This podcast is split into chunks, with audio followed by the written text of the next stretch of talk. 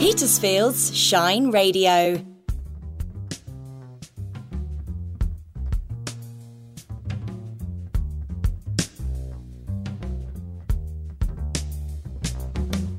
You're listening to Talking Books, presented by Susie Wild and Tim O'Kelly.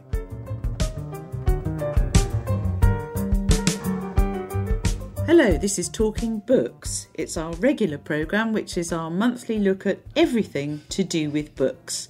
And I'm, as usual, in the One Tree Cafe with Tim O'Kelly. Hello. Hi, Tim. and we're going to be joined by my friend and author Kate Mosse, and more about her later when she's with us. So let's kick off, Tim. What are you currently reading? Well, I'm reading at the moment, uh, as usual, a couple of couple of different books. I'm reading *An Englishman at War* by James Holland, which is the wartime diaries of Stanley Christopherson. Quite different sort of thing to read. Um, they are uh, amazing. He's, he had an extraordinarily extraordinary life and an amazing war. He was a young, he was in his mid twenties, just hopping around in London, not really knowing what which direction to go. Uh, he was a he was in in the TA at the time, so he had some a little bit of connection with the military. But he went straight in as a very very junior soldier. Is he British? British, and he ended up as a colonel in charge of his regiment by the end of the war. Had extraordinary extraordinary war, and it's his it's his wartime diary. Excellent. So, it's so, I have to say a very thick diary. It is. It's it's um he did quite a lot in that in that six year six year period. I'm also reading My Sister well it's finished, My Sister the Serial Killer by oh. Oyinkan Braithwaite. Um, now this is a this is a very it's it's a funny book. I mean it, it, it is actually about a serial a sort of serial killer.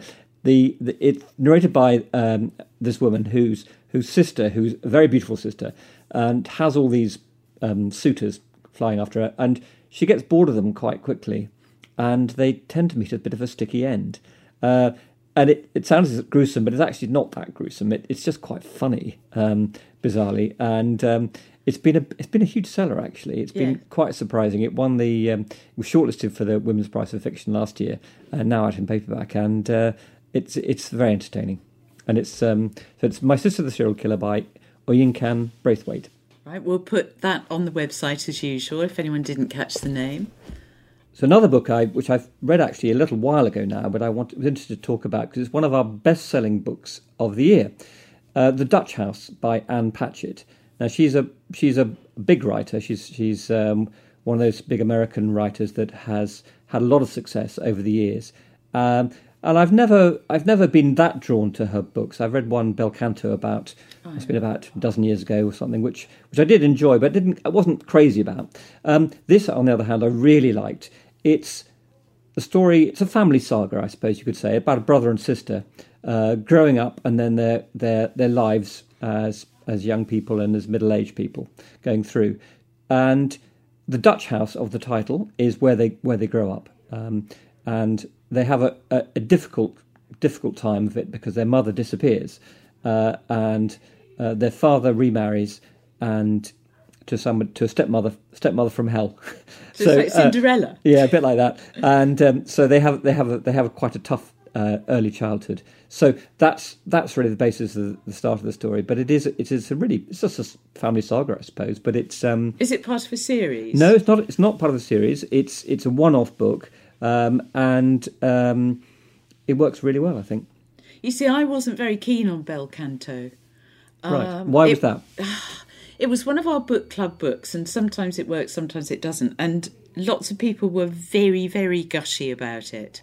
And that makes me resist even more, I think, because that's the kind of person I am. Yeah. Um, but also, it's because she is so loved by everybody, and so I resisted reading anything. I was forced to read Bel Canto. Right.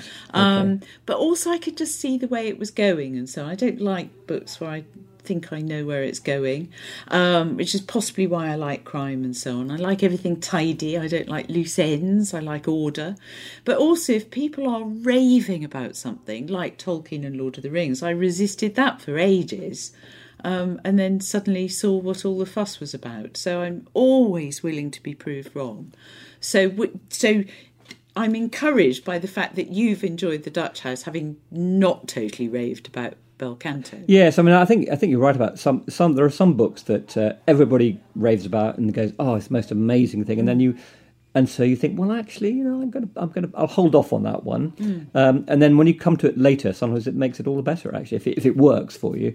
Um, but there are other books where you know everybody raves about them, and you read them and you think, "Well, I don't understand what they're going on about because I don't like this at all." I know.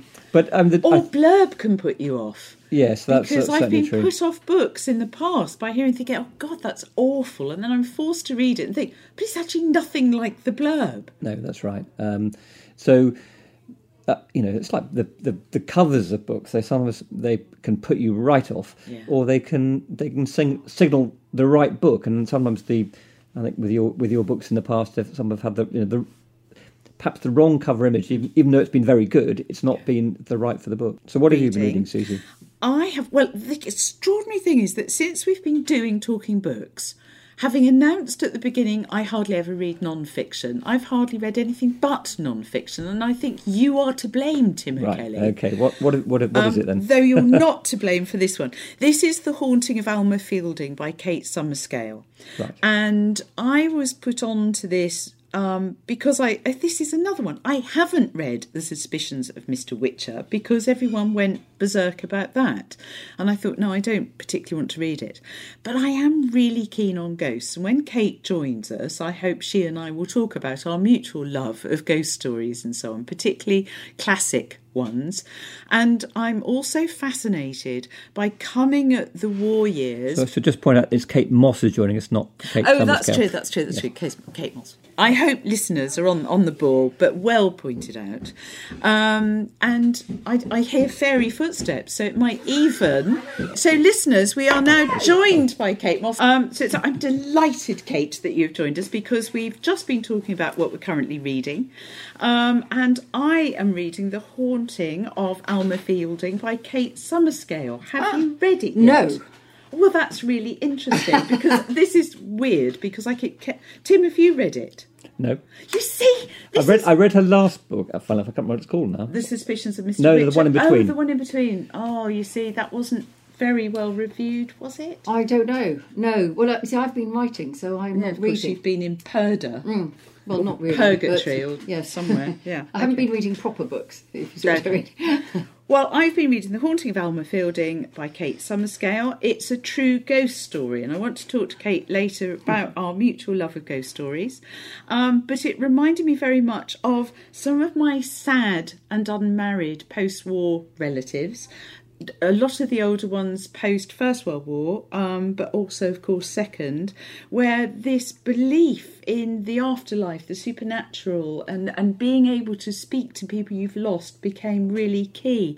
And so I think all of us come to this book wanting it all to be true. Um, like the um, chief investigator, Nandor Fodor, who she talks about brilliantly. Um, so he is chief research officer for the International Institute for Psychical Research. He's a Hungarian Jewish refugee, soon to lose many of his family members, of course, to concentration camps. Um, and Alma Fielding is, I suppose, we would say lower middle class, or or sort of working class with quite a lot of possessions, so sort of wealthy thing. So, and actually, uh, John, our producer, is laughing, but actually, I know this is British. It's a great distinction, isn't it? Yeah, yeah. Know, I. And it's not one I yeah. feel Yeah, yeah, qualified yeah, to yeah, make. yeah. But in the context of when it is and in the context of the story, it's actually really important because one of the things is she has um, a poltergeist visit the house. Of course. Possibly. Yes, Possibly yes. a poltergeist. And of course, he has to have lots of things to lob around. So if you were like pure working class, there weren't the same number No, no, of possessions no. or important things that could either be secreted on the person or actually be lifted and appear. So I'm not going to do any spoilers, even for a non-fiction, but I will say that Kate Summerscale has completely achieved a perfect balance between the central story and its cultural context. And I think they both Nando and Agnes form a bond. And Freud's in it. Freud is dying in Hampstead, and he gets really interested in the whole um, psychoanalytical account of the Fielding case, and it's wonderful. So, you know, I I've said rather pompously you get a real sense. No surprise to you, Kate. You get you get a was real. not my reaction, Yes, it was. Yes, it was. You get a real sense of the protagonist wanting to find something numinous in an increasingly dark world. But There I, we are. I couldn't think. I didn't lift that from anywhere. That was pure me. Good. Very Right, good. So there we are. That's the currently reading. Made by the people of Petersfield. This is Shine Radio. So, Kate, now you're here. Um, hello. Hello. Um, I'm going to introduce you first, and then anything I've missed out, do feel free to add. So, um, Kate, my dear Kate, um, doesn't know that we actually met in a swimming pool at a hotel, uh, probably Goodwood or somewhere. But I didn't know who you were there, and you certainly didn't know who I was. But then later on, Kate was teaching uh, with her husband, Greg Mosse, on a creative writing short weekend or something at West Dean, which I did. And then I went on to do the MA with Greg. So we've known each other a long time. But Kate, to the public, is author of the Labyrinth trilogy and many more, published in over 40 countries. She is a playwright, a broadcaster, a defender of live theatre and libraries, a champion of women's creativity. She is the founder director of the Women's Prize for Fiction, the largest annual celebration of women's writing in the world, and sits on the executive committee of Women of the World. Oh, and she's OBE, which she received in 2013. Kate, you said that you were writing at the moment. What is it that you're currently writing and how does it fit? Well, I have. I've just finished. Actually, I've just delivered a book. I feel um, that I've been very becalmed in lockdown and quite um, uncreative. But then my son pointed out to me, he said, "But Mum, you've actually written a book." I thought, "Oh yes, that's- I have done Yeah. that. I have at least done that." So it's a non-fiction book for for the Wellcome Collection and profile on being a carer. Um, and it's um, about my experiences over 10 years of of being a support to my mum and caring for my dad, then kind of being there for my mum after my father had died, and then more recently being a carer um, for my wonderful mother-in-law, Granny Rosie, who's 90, who lives with us and is now in a wheelchair and needs, you know, full-time caring in that sort of way A wonderful knitter. a wonderful knitter, a gin enthusiast, a brilliant pianist, all of these sorts of things. And it's called An Extra Pair of Hands. And I delivered it in October, and I'm now just doing, you know, that tedious thing that you will remember, Susie, of the copy edit. Um, you know, the the wonderful brilliance of a copy editor, but the tiny. You say on page seven, and it, but on page ten, it's like ah. Is this Uh, as bad for non-fiction? it's worse for non-fiction because it's um, all of those things, all of the research that you've done for uh, the, you know, how many carers there are in the UK, all of these sorts of things. Uh, everything like that is being double double checked, and I'm incredibly grateful for it. Um, so there's that, and I'm also doing a final pass of my play, which is. uh my own adaptation of The Taxidermist's Daughter, which is another one of my Gothic stories, um, and it's set in Fishbourne, not far from where we're recording this, and so in just over the border into West Sussex on the marshes, and it will should have been on this year at Chichester Festival Theatre, um, and it will be the first ever new play by a woman on the main stage. Oh, so congratulations. yes, but the it, yes, thank you, but it therefore means. You know, No pressure. feels- no pressure, no pressure at all. So, um, so I'm just doing a final pass of that. So I've been my reading has been what it always is when I'm writing, which is that I reread all my old detective stories. So I have over lockdown read 260 detective stories. Wow. I have reread all of Agatha From Christie. the great age. Agatha Alling- Christie, Josephine Tey, Allingham, Ngaio Marsh, Patricia Oh, Wentworth, Ngaio Marsh, I love. Dorothy L. Sayers. You know, I, I've read, and it's because when I'm writing, I don't want something new. I don't mm-hmm. want some brilliant piece of writing that will take me away from my voice into somebody else's. So it's like comfort food in a mm. funny sort of way. I've read all of, you know, Marple many, many times and, and all of these things. So I have, of course, read other books during this time, but it's when I'm writing, it's detective stories. Big pile. I think I think so many of us have turned to detective stories. I totally get what you're saying. That's a genius idea for when you're writing new fiction. Tim, So you've you've read 260 uh, detective stories since lockdown started in March, um, and I realised, and I worked it out. I thought this can't be true, but because, like many people, my sleeping has been really terrible during lockdown. So I I'm, I'm awake for three hours every night. So I read a book a night. But they're short as well compared They're really to short. modern. They're kind of mostly about sixty thousand words tops. Those those yes exactly. So so you know, and of course I'm because I've read them before. I, I think it would be fair to say that you read those books faster because you're not necessarily savouring every sentence. But it quite like way. gorging on a chocolate biscuit Yeah, yeah. because you know you don't eat those slowly. But so I was going to say that also. So that's from the author point of view. But I think generally in lockdown, crime fiction has become huge because it's an ordered world. So even if you're getting horrible murders and so on, everything is solved by the end. Well, I think I think that's it. It's about resolution. I think in word. uh, detective fiction that there is a wrong that needs to be righted, and by the end of the book, in a good detective story, all the loose ends are tied up, and there is resolution, which we know in real life there isn't resolution, and I think that's the big difference between detectives and thrillers. In thriller writing, often a lot of you know, good people are lost for no reason at all. It's mayhem. There isn't a sense of sort of restitution and you know justice will out. But in an old-fashioned detective story, I would say that that sort of sense of beginning, middle, and end, and you can shut the book and think, now I know everything about that. Um, and I think that that is re- you know really wonderfully reassuring for people in you know in terms of a reading experience. I think historical fiction has that too, actually, sense of resolution. Uh, I heard Richard Osman talking about about his book, Yeah, um, which the, I have read actually.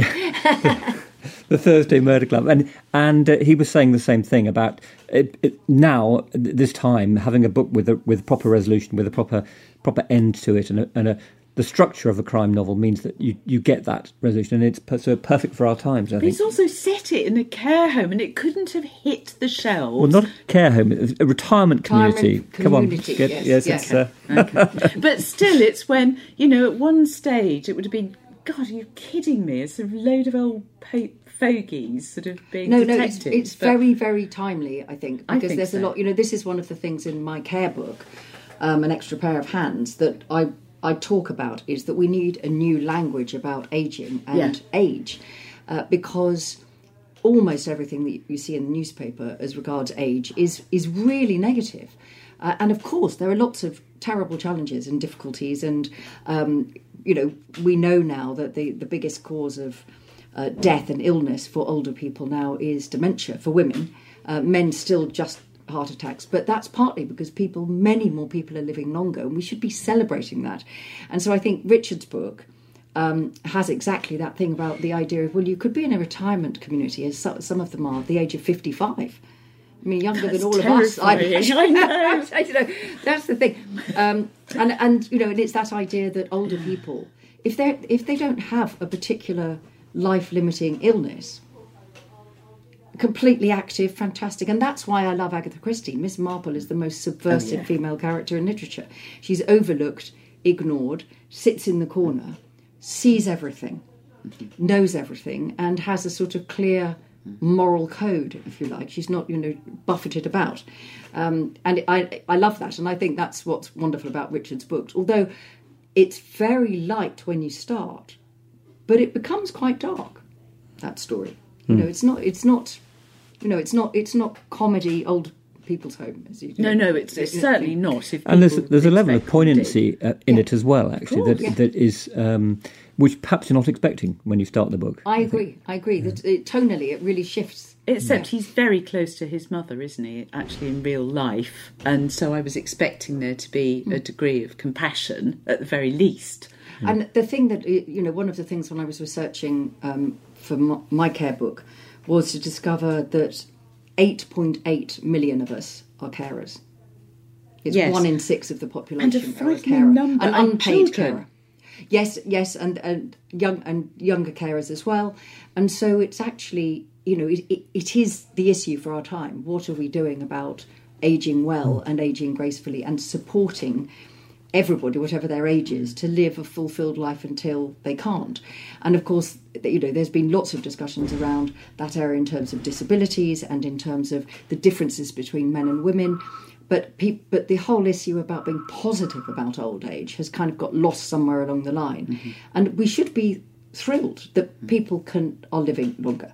you know healthier lives for longer. But you know, it's it, it is Yeah. it is terribly complicated. I think you've made me think about. I've been rereading Toni Morrison. It, so, The Bluest Eye is her first novel, if anyone hasn't Brilliant read it. novel. Uh, brilliant novel. Possibly, no, not better than Beloved, but anyway, I- it, it, you uh, will- uh, I know, uh, it's certainly up there. But she, she, what she's doing is subverting everything, um, even the characters' own expectations of their own ugliness or so on, has been formed by the society that they're in. And you have just reminded me that perhaps we are all doing that for our own aging, because I hear myself saying some old bag, and then I'll quote my own age because I've forgotten. The age I am, so Yeah. it's like old age. It's always other people and never good. No, no, and it's. I mean, the, Gra- Granny Rosie, um, my mother-in-law, who is. Um, we're, we're, just, we're just doing an online concert for Sage Dementia Trust near Chichester. Um, and Rosie has recorded a, song. She's a, a wonderful uh, on the piano, singing along. And she's done a little um, anecdote about the 1930s growing up in Appledram and, you know, Christmas then. And I'm reading something. And on the poster, it says Granny Rosie, local legend. Um, and she is local legend. She's 90 now. Um, but what I think is incredibly interesting about um, that sort of sense of joie de vivre and all of these things that she used to be in an entertainment troupe, which I write about in the book called The Old Timers. And they were called The Old Timers because they sang the old musical songs, not because they were all old. but they went round to hospitals and care homes. Um, and entertained, and often the people on the stage were older than the people in the audience, so because they were all in their late eighties and nineties, you know, and it's hilarious. So, and I tell some of those stories, you know, Granny Rosie, she does like a gin and tonic, and uh, sort of the gin and tonic being put on the edge of the stage, at, you know, the church hall as the curtains are pulled, and the gin and tonic launched into the audience, um, you know, and Kathy, who was registered blind, ninety five, uh, singing yellow polka dot bikini, wearing yellow polka dot bikini over her normal clothes. and you know, and I think it is because the images are always people in care homes who need a lot of support, possibly because they have issues with uh, long term illness or Alzheimer's or dementia, um, or might have had really, really tough lives and don't have a home environment, and all of these sorts of things. Whereas there are lots of people like Richard Osman's um, characters and, and my f- family, uh, you know, there's. You know, my godmother died a couple of years ago at the age of 104. Oh, you know, wow. which was pushing it, actually. Uh, you know, she. she That's brilliant. Yeah, yeah. So, yeah, you forget that the generation, particularly the generation above ours, you know, my parents' generation, both my parents are gone now, but Rosie is going strong. You know, they they were the ones that held it all together. Frankly, you know that Yes. incredible generation, that stoicism of that generation, and I, it does remind me when I was setting up the Women's Prize for fiction, which is now twenty five years old, and it was a long process trying to get funding for it right at the beginning. And I did an interview on BBC Radio 4's Woman's Hour about the prize, and um, an um, older lady was listening to it, and she got somebody to ring up. And at first, I thought it was my sister. So when someone rang up and said, you know, like someone would like to talk to you about giving you some money for your prize, I was like, Beth, you know, it's not funny, you know. Um, and then it turned out to be a genuine thing. And she was, um, she described herself as a wife and mother. She had seven children. She was wealthy in her own right and had wa- married a wealthy man. And her, she had been a wife and mother, as she described it. Um, but as she put it, the great joy of her life had been reading. And so she endowed the prize for me, the prize money in perpetuity. And it was the most incredible gift and generous gift. And when I finally launched the prize, there was a lot of very aggressive press. You know, you know, this very aggravating stuff. You know, if women were any good, they, they wouldn't need their own prize. You know, all all of this sort of stuff. And so it went. And I worried it was the only time I spoke to her. And I thought, well, I, I just hope she doesn't feel that she's backed the wrong horse, as it were. So I rang up and I said, I'm really sorry. Um, everybody is so thrilled. The publishing community, most writers, it's just a few. Uh, journalists and it's this awful oppositional journalism we have in the UK and you know all of this but I I just wanted to reassure you that we feel 100% committed to this idea and honouring and celebrating women's voices and when I finished my spiel, she said, My dear, we went through much worse when we were trying to get the vote. You know, Fair and there enough. we go. And that was that was my reminder yes, don't forget that they have lived l- lives that none of us could even imagine. Yes. Um, you know, so just be, you know, all of your experiences before don't vanish. Anyway, that's a that's a different book, but that No, that's the book I've been writing. So obviously I'm Absolutely. very- no, that's really important. Petersfield's Shine Radio. I'd like to move now to listen to your son Felix reading an extract first from The Winter Ghost before we talk about it. He walked like a man recently returned to the world. Every step was careful, deliberate, every step to be relished. He was tall and clean shaven, a little thin perhaps, dressed by Savile Row. A light woolen suit of herringbone weave, the jacket wide on the shoulders and narrow at the waist. His fawn gloves matched his trilby. He looked like an Englishman secure in his right to be on such a street on such a pleasant afternoon in spring. But nothing is as it seems. For every step was a little too careful, a little too deliberate, as if he was unwilling to take even the ground beneath his feet entirely for granted. And as he walked, his clever, quick eyes darted from side to side, as if he were determined to record every tiny detail. Toulouse was considered one of the most beautiful cities in the south of France. Certainly, Freddie admired it. The elegance of its 19th century buildings, the medieval past that slept beneath the pavements and colonnades, the bell towers and cloisters of Saint Etienne, the bold river dividing the city in two, the pink brick facades blushing in the April sunshine, gave Toulouse its affectionate nickname, La Ville Rose. Little had changed since Freddie had last visited at the tail end of the 1920s.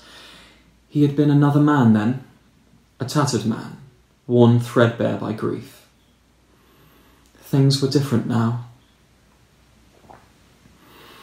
In his right hand, Freddie carried directions scribbled on the back of a napkin from Bibette, where he'd lunched on filet mignon and a blousy Bordeaux.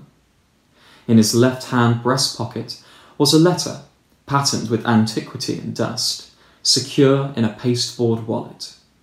It was this, and the fact that, at last, he had the opportunity to return, which brought him back to Toulouse today. The mountains where he'd come across the document held a strong significance for him, and though he had never read the letter, it was a precious possession. Freddie crossed the Place du Capitole, heading towards the Cathedral of Saint Sernin. He walked through a network of small streets, obtuse little alleyways filled with jazz bars and poetry sellers and gloomy restaurants. He sidestepped couples on the pavements, lovers and families and friends out enjoying the warm afternoon. He passed through tiny squares and hidden ruelles and along the Rue de Tours until he reached the street he was looking for. Freddie hesitated at the corner, as if having second thoughts. Then he continued on, walking briskly now, dragging his shadow behind him. Halfway along the Rue de Penitentiaire was an antiquarian bookseller, his destination. He stopped dead to read the name of the proprietor painted in black lettering above the door. Momentarily, his silhouette was imprinted on the building. Then he shifted position, and the window was once more flooded with gentle sunlight, causing the metal grille to glint. Now or never, he said. That was wonderful. I was really hoping that you would have chosen the beginning of that. But I think it's just such a good introduction. There's, I don't want to say too much about it, but there's so much in there of um, the character that you pick up. Um, also, um, it's almost like the beginning of a classical ghost story. Um, or as I would say, almost. It is like the beginning of a classical ghost story, though I know it was written in, in our age. You know, I can't commend it more highly with just the shadow falling and then the sunlight and the intrigue and wanting to know why is he there. And it sets it in its time very clearly. So you know, for things I was saying about the haunting of Alma Fielding is this post war, this immediate post war survivor guilt. It's all there, and this dapper young man, and yet there's this fragility about him that is so intriguing. Tim, how about you? Yeah, absolutely. I, I, I, I particularly like the uh, the antiquarian bookshop. I, I, I, it just it's sort of uh, it, it, the whole the whole the whole um, what's the word I'm searching for the the atmosphere that's, that's created in that first that opening chapter is fantastic. Yeah. And Felix read it beautifully. Yes, well, I mean, um, Felix, my son, is uh, is an actor in music theatre. Um, he until March the whatever it was was Marius in Les Mis. I can I'm just sit, sitting looking at the Les Mis score over there. um, so it, the, one of Marius's songs is "Empty Chairs at Empty Tables," and never has that been more yes. uh, appropriate since mm. since then. Um, but obviously does a lot of um, audio reading and things as well, and so it was lovely. But it's particularly lovely because, in fact, he is writing the screenplay for the film of the Winter Ghosts. So he's been working on um, the book, and I would say at the moment knows it better than me, uh, probably. So you know that's been a, a, wonderful thing that we would have been doing that um, remotely while he's been on tour, but because of lockdown, he's been able to be home. Um, quite a bit, so that's been fantastic to actually be able to work mm. together on that. Will there be music in it? Oh yes, of yes. course. It, it, it's a big film. It's that that kind of big sweet film, you know, sort of birds of prey above the Pyrenees to start with, and snow and things. So, like what was your inspiration? I am inspired always, as you know, by landscape. It's the it's the first thing really that um, speaks to me for a story. And there is a place um, down in the south of France, in Languedoc, very close to the border with Andorra, so right down in Ariège, right at the bottom, um, in the Pyrenees, near the Pyrenees, uh, called Tarascon. And it's one of those places that we had been, we have a tiny house in Carcassonne. I've had it for 31 years, and it's been the inspiration for all of my historical fiction, which is love letters to that part of France, really. And we have been to Tarascon many, many times. And I was always surprised that what I always think of as the voices in the landscape, which is where a story starts for me, just was silent there. It's such an extraordinary place, and and that kind of intrigued me because it, it should have spoken to me. I should have been hearing the whispering of a story. And then one year we went in the winter, and it was, oh, I see. Yes, this is not a summer place for a story, it's a winter place.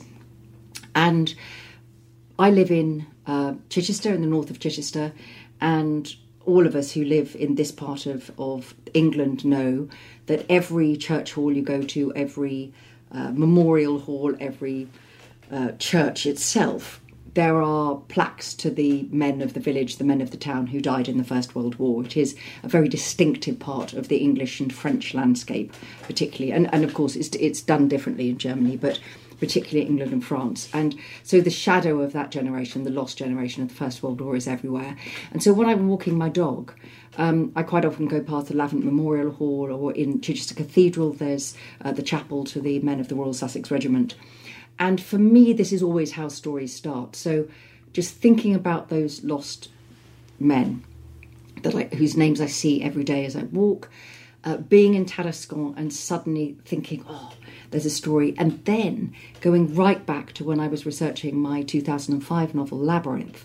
When you're doing big amounts of historical research, you find out so many wonderful things, but they don't necessarily belong in that book, as you know, Susie. Yeah. Um, and I discovered that there had been um, at the tail end of Catharism, so in the 14th century, so later than my period of Labyrinth, which finishes in 1244, the historic period, that in um, 1328 there had been the last um, few Cathars kind of chased out. 1328, the last Cathar priest was executed, and it's a apostolic religion, which means that once the last priest is gone, the religion is gone. Uh, you know, so I didn't know that. Yes, no, uh, you know that, that you have to have a priest to make a priest, and so um, so Catharism was was eradicated essentially. Uh, the last, which is why they wanted to kill them. Absolutely, oh, and uh, the, last, the last the last Cathar perfect was Guillaume Belibast, and he was executed in 1328. And so, with some of those high mountain villages in the Pyrenees, the um, what the great historian Anne Brenon calls the whisper of Catharism went on longer. And I discovered a piece of real history that a village had fled from Catholic troops and had been immured inside the mountain. And I was always obsessed with the story of Masada or Masada um, and the idea of that slow death, thinking that you had found refuge in the mountain. And I had come across that piece of history again um, when uh, reading on about Henry IV, uh, Henry, the great French king Henry of Navarre, that brought peace to France um, in the Wars of Religion, and that it was troops around that time who found this cave. And it was opened up. So, therefore, much later, the period of time I'm writing about now in my Burning Chambers series, the 16th century and the 17th century, and this cave was finally uncovered. And inside there were you know hundreds of skeletons who had been immured in you know the, the 13th 14th century and had not been found for hundreds of years and this just stayed with me mm. and i'd never found a place for that story uh, you know i knew that it was quite a small story so it wasn't one of my big historicals in that way um, and then the, the combination of these things i started to think about everything that i write has good men and good women and bad men and bad women.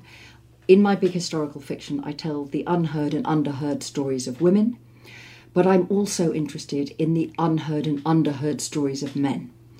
And so, on the one hand, with my historical fiction, the women are strong and powerful and historically accurate. Yeah. Um, and they are the heroes of the story. They are the ones with momentum. They are the ones carrying the story forward. But I also wanted to write a story about the men that don't want to be those men?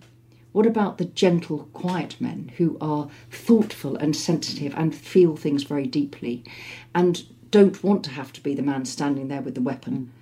So, if you like, it's the flip side to this strong women. What about the gentle men? Mm. And one of the pieces of research I did into the First World War was this, uh, this, this kind of phenomenon that so many men came back who did, who were lucky enough to come back, they were not allowed to grieve.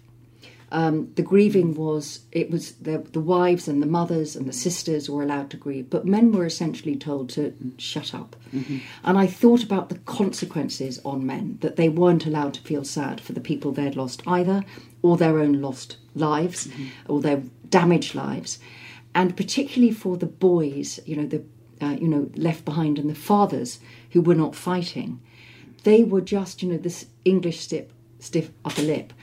And so I wanted to write a story about a wonderful and beautiful man who just couldn't cope with his grief for his brother and was told that he wasn't allowed to have it. And there was a, there's a great deal of evidence for the damage, the, the emotional and mental damage done to that generation of boys and men. And I think that's a really important thing to write about. You know, if you mm. like, you know, patriarchy destroys everybody. Yeah, it's not just women. Yes, you know, it's it's it's all the men who don't want to have to be those yeah. people. And but so, it also subverts the sibling rivalry thing because yeah. he actually wasn't the preferred son, no. and yet he deeply loves his brother. He, he loves his brother, him. loves his brother, and he's told to pull himself together. And what have you got to complain about? And he, he it breaks him. And so that was where the story came from. And for the first time ever, the I had a filmic beginning to the book, which is not what happens to me usually. It's a much broader canvas, um, and I could see suddenly a car on a road in the winter in the Pyrenees, and it was as if it was a long camera angle, and then it was the medium camera angle, and I could see that it was an Austin 8, and my granddad had an Austin 8, um, and so that's I'm sure why it was in, and it was it was the car that people started to have in in you know 1928, and um, and then I got very very close in, and I saw a pair of leather driving gloves on the steering wheel, and then I kind of looked up and I thought, wow, it's a man, and there was Freddie just there, and he he's you know for many people he's my you know many readers they love him as my favorite male character, if you like. People feel very um, uh, attracted to him and sympathetic to him. But he it was very unusual for him. He arrived absolutely fully formed, and, and I just knew it was modern. his story. Isn't yeah. he in his way? I think now we, we're slightly more accepting of the, the gentleness. And wasn't it your first romance? Yes, in a way. Yes, absolutely. I've always written stories with love in them, but it's I very much actively not wanted to write girl meets boy mm. because mm. there are many more stories in a woman's life than that one, and the majority of short female stories are that one.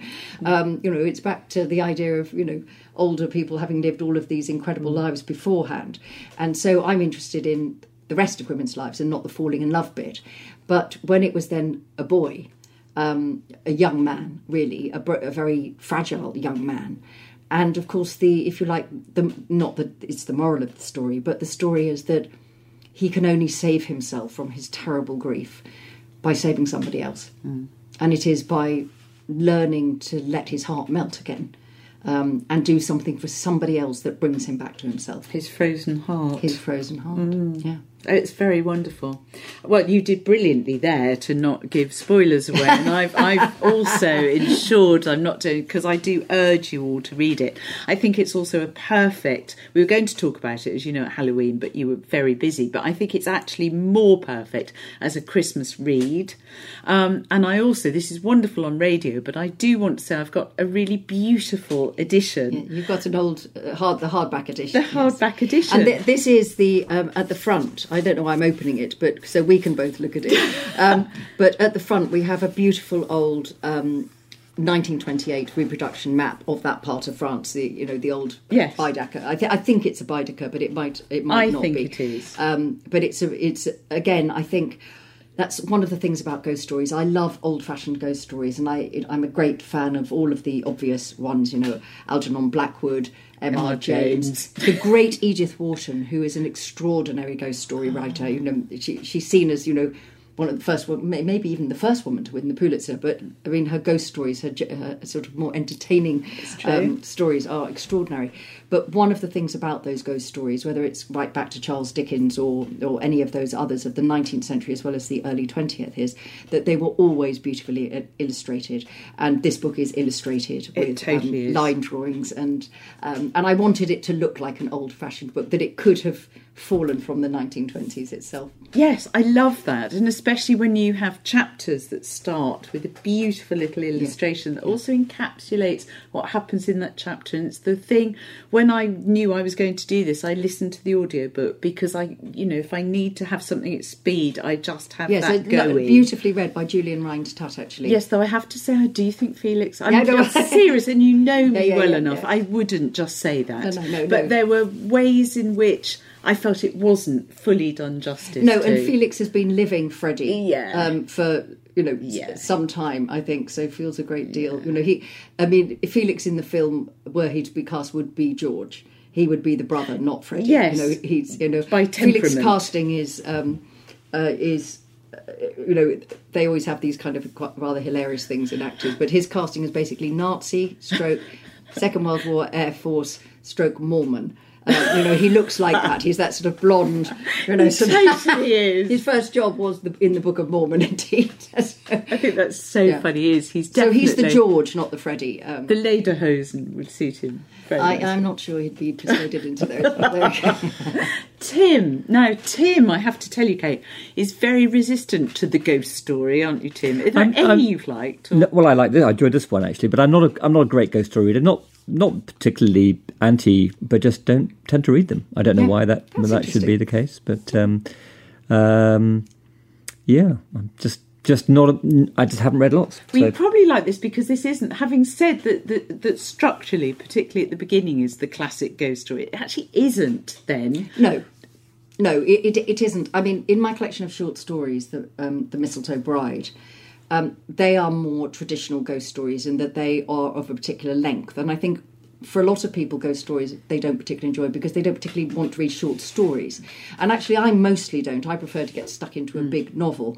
Um, I would say The Winter Ghost, there are ghosts in it, but it's not a traditional ghost story in terms of it being about a haunting in quite the same sort of way.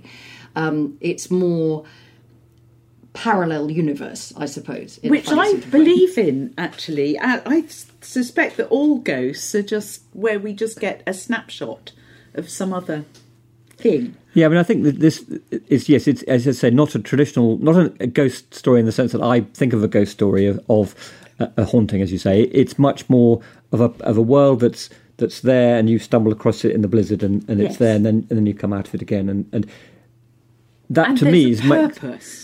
Yes. It's not like a random haunting that's simply to terrify you. In fact, it isn't terrifying. It's that it, it subverts that. Yeah. That there actually the resolution that we've talked about earlier. There, there has to be a resolution, and not just I'm terrified and have a heart attack or something. You know. Yeah. I also I also find that the whole the the, the sort of the, the post First World War angle I think that's really interesting as well. I mean, that Yeah, that yeah. that to me is is um, is one of the things that really is special about the book. Thank So, you. And and I j- deliberately chose 1928, and you will know this, Tim, um, from your huge knowledge of literature, is that it's a, it's very very interesting the First World War, and I suspect we might see something like this about the experience which the world's been going through this year as well, which is that there was a lot of writing during the First World War, m- namely you know, most famously the First World War poets, but also some extraordinary life writing, memoir, you know, Vera Brittain and, and, and others. And then there was a, a really interesting silence. Mm. And it was a sort of whether, you know, it's hard to know whether that's because people had just didn't want to talk about it anymore, it was too painful. And then I would say 1928 was, is published, I still would say, the greatest anti war novel ever for me, which is All Quiet on the Western Front mm-hmm. And film. I and love that. just amazing. And that amazing final paragraph when it, the the poignancy of it and he said he mm. died on a day when all was quiet on the western front. And that sort of the pointlessness of it and mm. all of that. And then after that there was suddenly an explosion. So it was as if 10 years needed to pass before people could start to see the first world war with any degree of hindsight, I suppose, or um, perspective. And that's why I chose 1928 for, for The Winter Ghosts, because I thought that seemed to me a very significant moment um, where it started to be something that had happened rather than just still. So this thing you said, I heard I heard um, William Boyd talking on the on a podcast the other day about uh, he was being asked about whether he would write a book about the pandemic uh, and whether you know now he was something that would interest him, and he said no, and he would wait. He needed to wait 10, 20, 30 years before some kind of perspective to be able to write about anything about it at all because um, you just need that time. Yeah. I think something happens to language as well. One of my favourite books is Paul Fussell, Great War and Modern Memory. And I think we're also almost going the opposite direction. So at the beginning of the war, it was very romantic that uh, there was the fallen, the slain on their steeds, and it very quickly became dead, horse. It became a very, well, not coarse, it became a literal language instead of a highly romanticised language. And I think we're going in the opposite direction now. I think that I, you keep hearing about people that pass um, that we, we don't actually say they died anymore. Um, and I think all the maybe it began with Princess Diana. I'm not sure because the crown's gone huge again, hasn't it? And, and all this outpouring of you know where flowers are left on roadsides and so on. And it'd be interesting to see with the pandemic in the sheer numbers we have to leave that I, behind. I think also that the, the enormous difference is that although you know the Times of London was um, printing what we would now essentially call propaganda, as were all the papers in all the countries. Um, so people were reading every day reports of the war in the news, but they were several days, if week not weeks, out of date. They were very very partial, and we have the opposite now, which is a kind of blitzkrieg of far too much information, impossible to know what is accurate and what isn't in the moment. in the moment. So I think that there that that is the other thing about writing about the pandemic. If you're a novelist, it's about well, what what have you got to say? I didn't have anything to say about the First World War, but I did have something to say about male grief and how men were not allowed to be hmm. human. Um, and I felt that was a really important hmm. thing. Hmm. So that was it. So I would never think of this as being a war novel or even in the shadow of the war, even though obviously th- it's there. Um, and I think that's always the case in fiction. It's it's got to be something that let you know. It's like I always think of it like Frances Hodgson Burnett, um, The Secret Garden. you know, all the walls and it's there, um, and you can put your hand around all the walls and it's overgrown but you've got to find your door in and once you've found your door into your novel then that's the novel you want to write but if you don't have a door then it's not your it's not for you That's a really nice analogy, particularly for historical fiction. Hmm. Yes, you've got to um, you've got to feel that there's Yeah. you- it's something you're making some sort of contribution. Because it does already exist Yes, in a way, quite, it's finding yeah, your way in. yeah, Yeah, yeah, yeah. yeah. But also in Paul Fussell talks about the, the supernatural, the belief in the supernatural growing during the war, which does fit. Um, but also, again, at the end of the war, not only were they not to talk about it, but everybody, the white feathers had been handed out at the beginning, but by the end they were treated as absolute fools for to have fallen for all the propaganda and so on. And I think that's really beastly. That's almost the worst thing. Yeah, no, it's a terrible time. Anyway, Kate, that has been wonderful. Thank you so much. You've, I knew you'd be a brilliant guest, and you have been. Mean, it won't surprise anyone to hear that Kate has also presented um, many book shows. back in the day, back in the day. but also, if you want to hear Kate again, and you once pray God live theatre begins again at Chichester Festival Theatre, she's done a whole series of pre and post show talks. Well, I do. Um, I do those for them as a you know as a local girl, as it were. Um, I I'm naturally nosy about other people's creative patterns, so I love interviewing people. So I do those for. The, for the festival season, and although we haven't had a festival season this year, I've done a couple of the interviews. But next year we'll be back um, uh, for that, and some of your listeners might be going to see the youth theatre show Pinocchio, and I'll be doing a pre-show interview with the wonderful youth theatre director Dale Rooks on the 29th of December. Uh, but otherwise, you know, it will be the next summer season. Um, uh, but you know, we've got quite a lot to get through until then. You know, not least of all publication, because I should have had a novel out in May, and that's been delayed, and it's been the longest I've ever between writing a book and publishing it, and I found that very difficult. The- You know, the City of Tears, which is the second of my Burning Chambers series, comes out in January now, which you will all be ordering from One Tree Books, course. obviously, um, as we all know. And hopefully you'll, you'll come in and sign some copies for us as well. absolutely Yeah. will re- in the real world in real life um, but it's a very odd thing because it's part of a series so i've been um, thinking about writing number three and i've never had that experience before where i'm starting to think about a third book where the second book hasn't come out and i found that quite um, disorientating actually uh, you know because and i had to do an interview the other day and somebody asked me something and said i love this character and i had a complete brain freeze and i thought i have no idea who that character is That's awful. awful. I absolutely couldn't Yeah. remember a thing. Yeah. So I need to read my own book now. Normally it's very quick, you know. And what about your caring book? Is that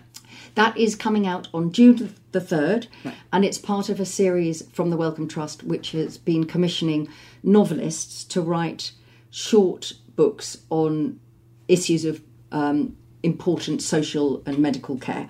So, as opposed to specialists, as it were, doctors and things. And so, Elif Shafak has done one, um, Joanna Cannon, wonderful uh, novelist, has done one, and, and now me. And that will come out on the 3rd of June um, in time for Carers Week, which next Oh, year starts on the 8th of June. Um, and we'll be doing quite a lot of things to support that. And my beloved dad, uh, he died uh, from, from Parkinson's, with Parkinson's.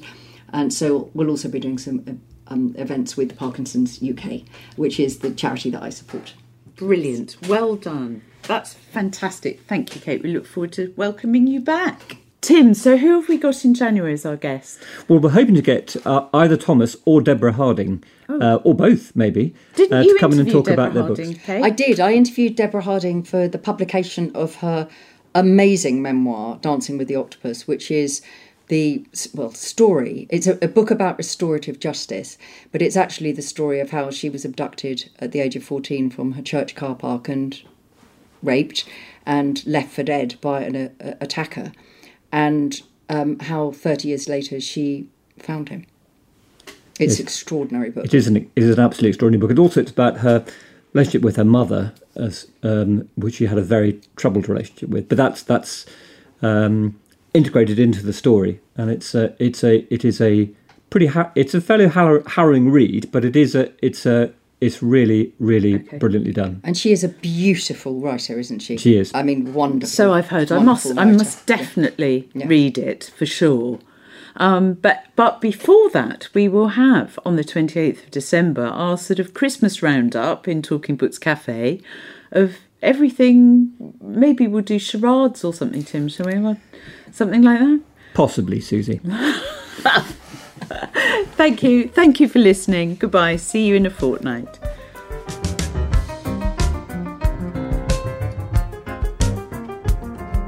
You've been listening to Talking Books, presented by Susie Wild and Tim O'Kelly, and produced by John Wellsman.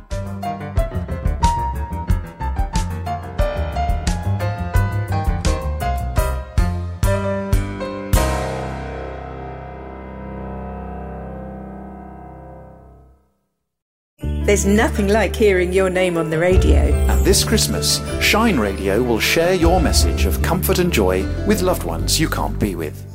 You can send a message to a neighbour, a friend, or a family member, or just someone you know would love to hear their name on the radio. Surprise, delight, and connect someone you love this Christmas with a message of comfort and joy on Shine Radio. You can email your message for one of our presenters to read, or you can record it with your own voice. Email your message of comfort and joy to team at petersfieldradio.uk. Or record it over the phone by calling Petersfield 5 55 500. Or press the record button at petersfieldradio.uk.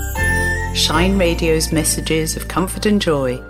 Who will you delight this Christmas?